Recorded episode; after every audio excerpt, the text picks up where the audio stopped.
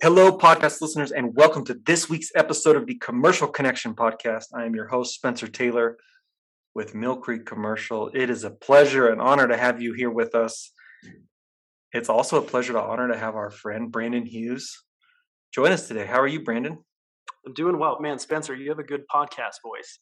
thank you, thank you. I do, I do have a face for radio, which uh, you know some would say it's good, some would say it's bad, but so so is the fact. But um, Brandan is division manager for Asset Preservation Inc.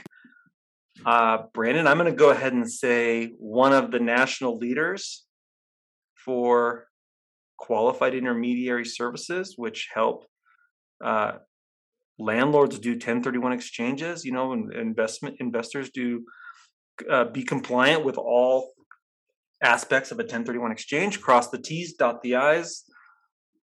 I mean, oh, would you would you say that API Asset Preservation Inc. is? I mean, if you're not the top, you're one of the top. Definitely one of the top. Um, I think there's a few that are always a little neck and neck up there, yeah. but we're one of the national leaders, especially when it comes to exchange security. Um, a lot of people are unaware. I mean, you're probably aware, but uh, the IRS or the federal government really they haven't regulated the treatment of exchange proceeds. So mm-hmm.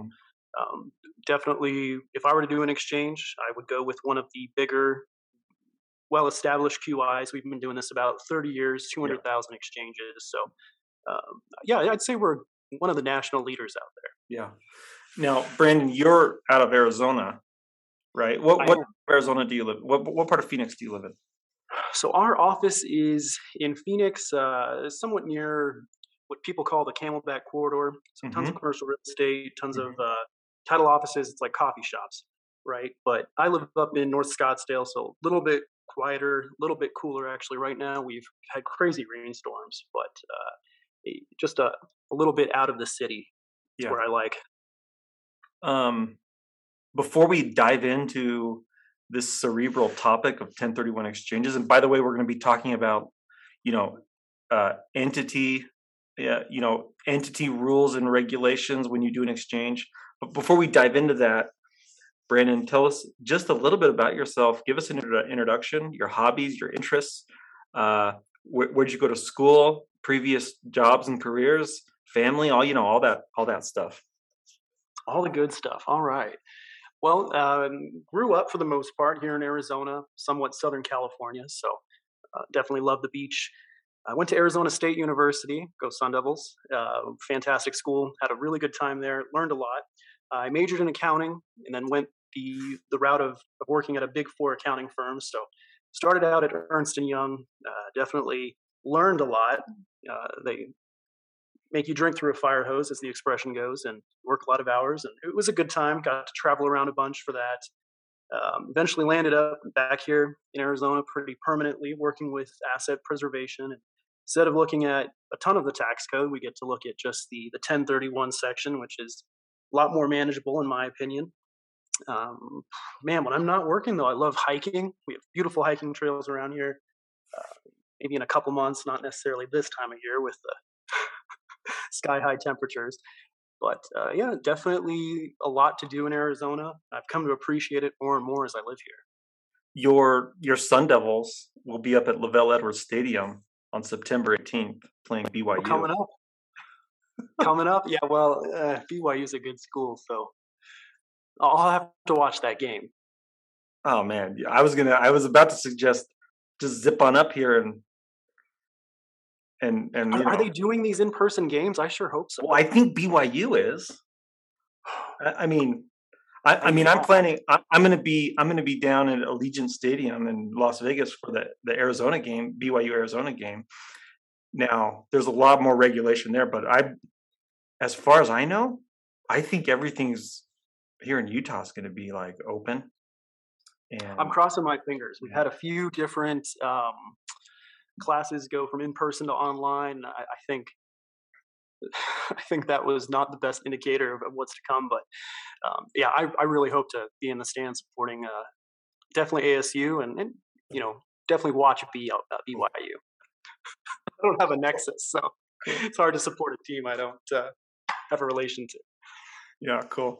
Well, let's let's dive in here. Let's let's first talk about let's talk about the general rule when you sell a property that's used for investment purposes, for business or investment purposes, and you you intend to do a 1031 exchange and you own that inside of an entity, the rule is that you must you must own the replacement property inside of that same entity right? Yes, basically, you're hitting the nail on the head there. So, in exchange, it, it's uh, any real property used in trade or business or held for investment can yeah. again be exchanged for like kind real property used in trade or business held for investment. So, think non-owner occupied property. Yep. Uh, but I, I want to go down this road. I want to go down this road because, th- I mean, that's the rule. But there's a lot of variations. Like, there's a lot of I don't know exceptions, right? There's there's you know, so I want to go down this rule, this this I want to go deep into this rule and and just learn about when somebody owns 123 Main Street LLC, right? And they own mm-hmm. they own the property located at 123 Main Street.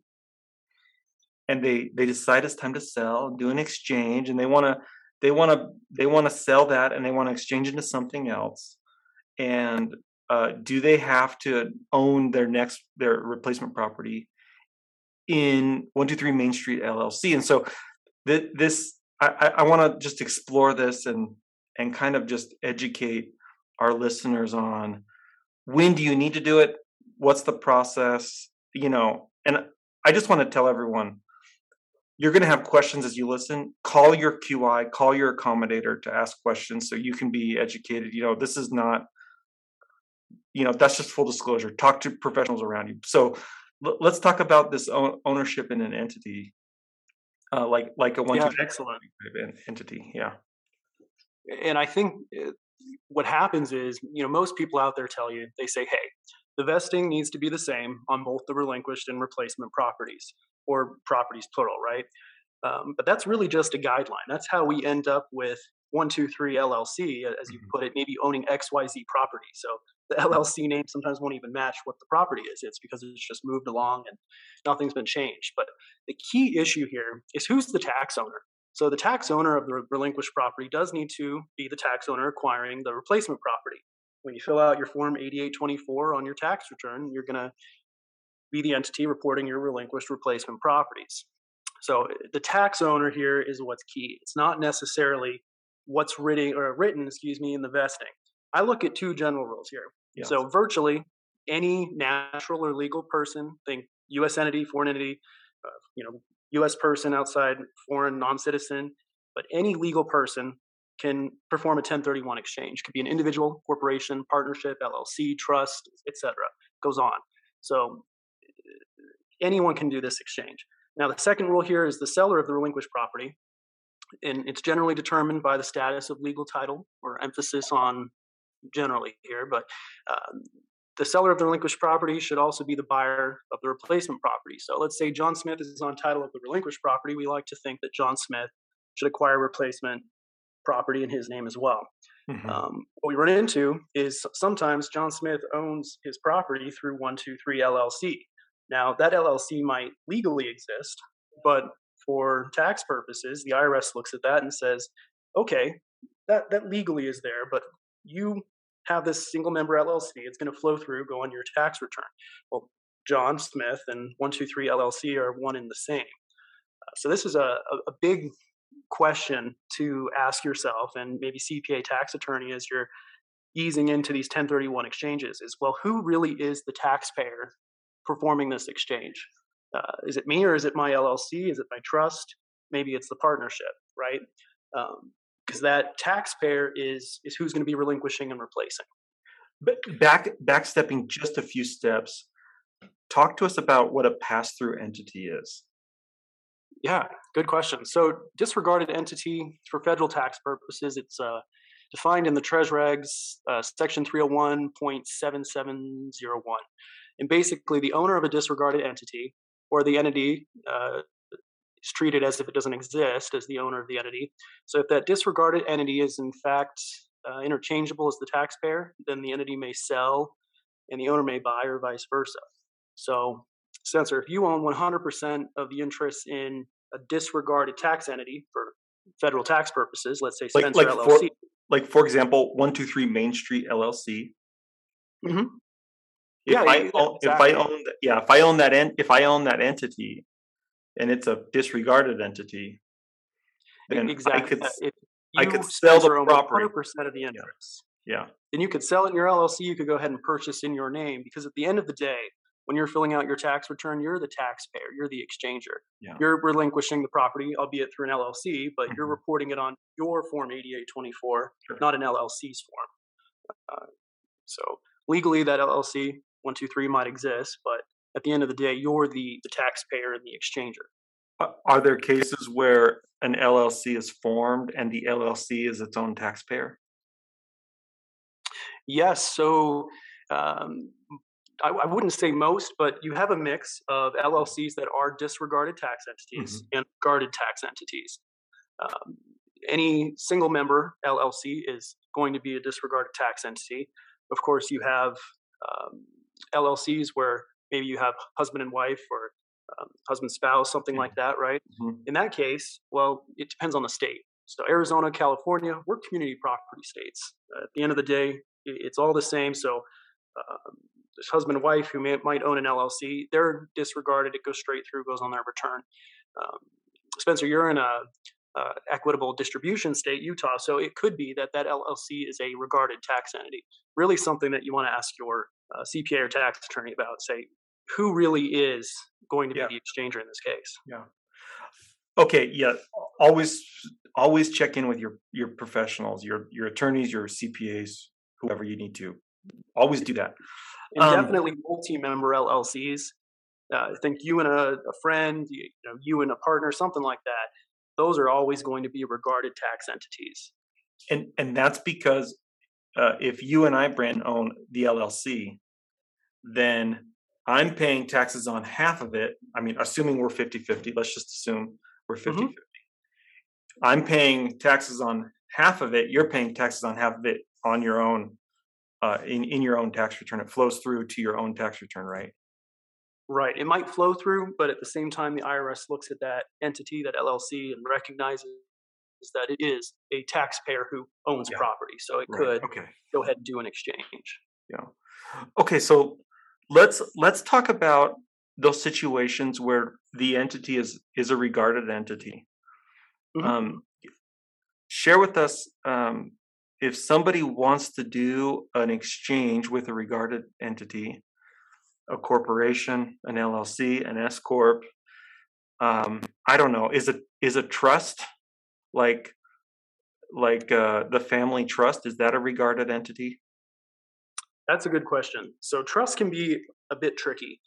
Uh, you have a few different kinds of trusts here. The most notable are you got your revocable living trusts, hmm and that's probably the majority of what we see. And those they are disregarded to um, disregarded from the trust to the owner there, right? And so at the end of the day, you might have um, you know John and Sally Smith Trust, Yeah. but John and Sally are going to be the exchangers, the taxpayer, because it's a revocable living trust. Uh, Right. there are other trusts out there. Um, you got your irrevocable trust where you're really giving up all the rights to the property to someone else. Then in that case, the trust is the taxpayer and the exchanger.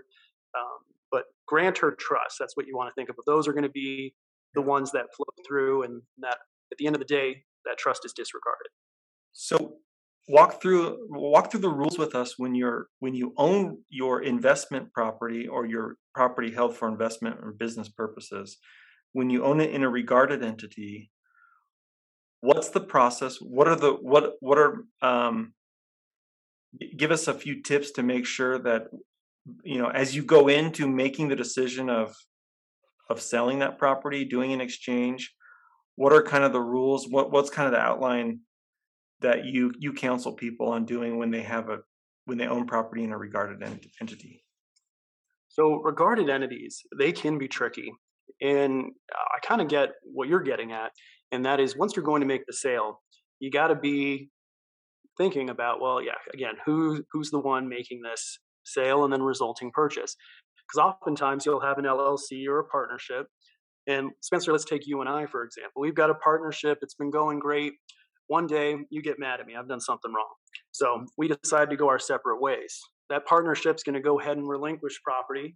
And then maybe you're going to cash out and I'm going to go on and try and replace property. Well, that's difficult to do, right? Because the partnership in this case is a regarded tax entity, it's the exchanger and the taxpayer. Mm-hmm. So the partnership really should be relinquishing property and purchasing replacement property, not you and I. We're just you know owners of a percentage of this partnership. We're not on title. We don't own the, the property being relinquished. The partnership does. So a lot of people, what they'll do is they'll hold, if they plan to do an exchange, maybe they'll hold their properties in a maybe a tenants in common relationship where you have it 50 50 or 50%, excuse me, I have it 50%. Then when we go to make our sale and go our separate ways, we are really our own taxpayers. So um, there are some workarounds for it. You have what's common in the industry. It's called the drop and swap. It's where you have a partnership Mm-hmm. Maybe you and I are in it. Um, maybe you and I and, and someone else, right? We got three of us in it. And one of us wants to cash out, drop out. Maybe two of us want to go and exchange. Well, we can always drop that partner out. They could go in as a tenants in common. You and I can maintain the partnership with our third person kind of out of the way now. When we go to make the sale, our partnership can continue with an exchange and our third person can go do his separate thing or vice versa. Maybe you're dropping out as a tenants in common uh, to the partnership. And then once the sale happens, you're making an exchange and the partnership's going its separate way. Now, this is a interesting area of exchanges. Uh, I would definitely, in this case specifically, say talk to your CPA tax attorney. Um, federally, we do have some cases where this was supported, it works out, and, and people do do this, but uh, there are certain groups like the California Franchise Tax Board who they go after these and they disagree with them. So this is one of those gray areas where you definitely want to tread lightly. Be careful. And, and that's not something that you can ease. You know, the drop and swap is not something you can do. You know, a couple days before the closing of your relinquished property, right? Exactly. It, it takes time. It takes planning. It takes strategy. strategy is a good one. Yeah, because I'd say if I were going to do a drop and swap, I would drop out as far in advance as possible to the sale of the relinquished property. Yeah. Because yeah. let's say that you drop out um, right before the sale. Well, have you personally demonstrated your intent to hold for investment? Right. No, not really. Maybe the partnership has, but you haven't. Um, additionally, it could look like you really just did the drop to go ahead and do this exchange. You weren't, you know, dropping out for a, a non-related business purpose. So, um, yeah, these drops typically, if you want to do them correctly, you want to do them as far in advance prior to the relinquished property as possible. Yeah. Um, if you uh, talk to us about okay, let's say you complete a 1031 exchange in a in a regarded entity, right? You sell your relinquished property. You successfully complete an exchange. You now own your replacement property inside the same entity, right? You've you've followed all the all the you know all the rules, dotted all the I's, crossed all the T's, right? Um, number one, can you change the entity after you've made the purchase, and how how does that happen if you want to change ownership to a different entity you own? Um, Good question. So, and you're speaking directly to regarded entities. To a regarded entity, yeah. Gotcha. Yeah. So, with a regarded entity, definitely in an exchange, you want to demonstrate your intent to hold for investment, whatever entity or exchange or taxpayer that is. So, that regarded entity, maybe they they hold it. Uh, they hold it for investment for a bit, and then at some point down the line, they can maybe try and quit claim or, or whatnot into another entity. That's fine to do. It could result emphasis on could result in a taxable event. Um, emphasis always needs to be put on again CPA tax attorney get their mm-hmm. advice on on what's going to trigger these taxable events. Um, but it is possible to do, and we do see people do that. Yeah. Okay. So it can be done. Just the right people need to help you do it. it exactly. I, I'd say the accounting professionals are your friend in this case. They can either give you the go ahead or the no go. Um, I think it, it also is going to depend on why you're shifting around and, and what the purpose is. Um, your intent. But if you're just shifting, exactly your intent here. So are you trying to uh, circumvent taxes, or is this really just in the normal cor- uh, excuse me course of business? Yeah. Brandan, this is interesting stuff. This is good. What what else? What else do we need to talk about on this episode? Oh man, um, what else is on your mind? Well, I think you know what a normal question is I get about these um, hmm uh, these entity issues is lenders. Mm. So a lot of us we're exchanging. We sell a property. We're going for a replacement. That replacement it might be a bit more than what we relinquished here, and uh, a lot of cases we're getting a loan. Now, do lenders like loans? or excuse me, do lenders like LLCs, Spencer? I, I don't know. I I'm I, I'm going to take a shot in the dark and say no. They do not like LLCs. Well, I can't speak to every lender, but uh, a lot of uh, groups out there they they don't really care to lend to an LLC they don't know. They want to lend to the person they know, right? They're you know Spencer Taylor, Brandan Hughes, and so maybe we've sold in our LLC. We're going to replace in the LLC, and the lender says, "Well, we'd rather you guys go on title as you know the two of you. You guys go and get the loan." So these are questions you got to be asking yourself and you got to be thinking about before you do an exchange. I'd say, you know, sometimes a couple of years even prior to a sale. You want to always prep yourself for for what's going to be um, possible when it comes time to make the sale and make an exchange. Because maybe we would have wanted to have gone in as tenants in common, right? Drop out uh, year or two prior, right? Just so that when we Mm-hmm. go to make that replacement, we have the flexibility to get a loan in our personal names, not the LLC or the exchanger. Cool. Cool. Brandan, thank you. This is helpful. Appreciate It's your technical, but it is interesting stuff. you know, it's it's technical, but it's it's I think it's interesting. And I think it it it just gives you enough information to go to your CPA, to go to your attorney, to go to your QI and ask the question, right? You have enough knowledge to ask a question. Do I need to re- do I need to buy my replacement property in the same entity I sold it? Sometimes the answer is no, sometimes the answer is yes. Right? And so this is this is good. This is good. Talk on entities, man. This is good. Okay, well, Yeah, we worked um, just recently with a group who they thought they were going to have to do three different exchanges because mhm, they had them all in different LLCs. And once I sat down with them, and of course they talked to their CPA, but I said, well, really, guys, these LLCs they go straight through to you. These are regarded LLCs. You guys are the exchangers and the taxpayers. Yeah. So what we ended up doing is they sold in these LLCs, went ahead and purchased one property, so consolidated the three sales uh, into one replacement, and they did it all in their name. So Yeah. sometimes what you don't think is possible can quickly become possible, and vice versa. cool. That's good. Brandan, what's what's a tip you seem to always leave with a landlord who's thinking about doing an exchange? We'll end on this this little bit of info. Start working early. Talk to your Yeah. qualified intermediary. Yeah. Talk to your broker. Yep. Uh, never wait to the last minute. The most successful exchanges are the ones where someone's contacting me six months prior. Uh, I- you always want to work. I mean, work. even if you're not sure you're going to be actually doing an exchange, still talk. Still talk early, right? Ask the questions, get the info, you know, just in case. Kind of. Anyway. Brandan, thank you very much. Thank, well, thank you, Spencer, for having me. But Yeah. yeah, I, I appreciate you having me on, and hopefully this was a, a little helpful or insightful. I think it was. I think it was. And to all of our listeners, thank you for joining us today. If you wouldn't mind, head over to the uh, the uh, the uh, uh, podcast store wherever you're listening to this podcast. Head over there. Give us a five star rating if you feel like this is a five star quality uh, content produce uh, production. And then please share it. Share this with a friend. Share it with a landlord.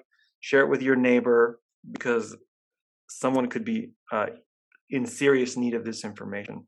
And so, until next time, have a good day.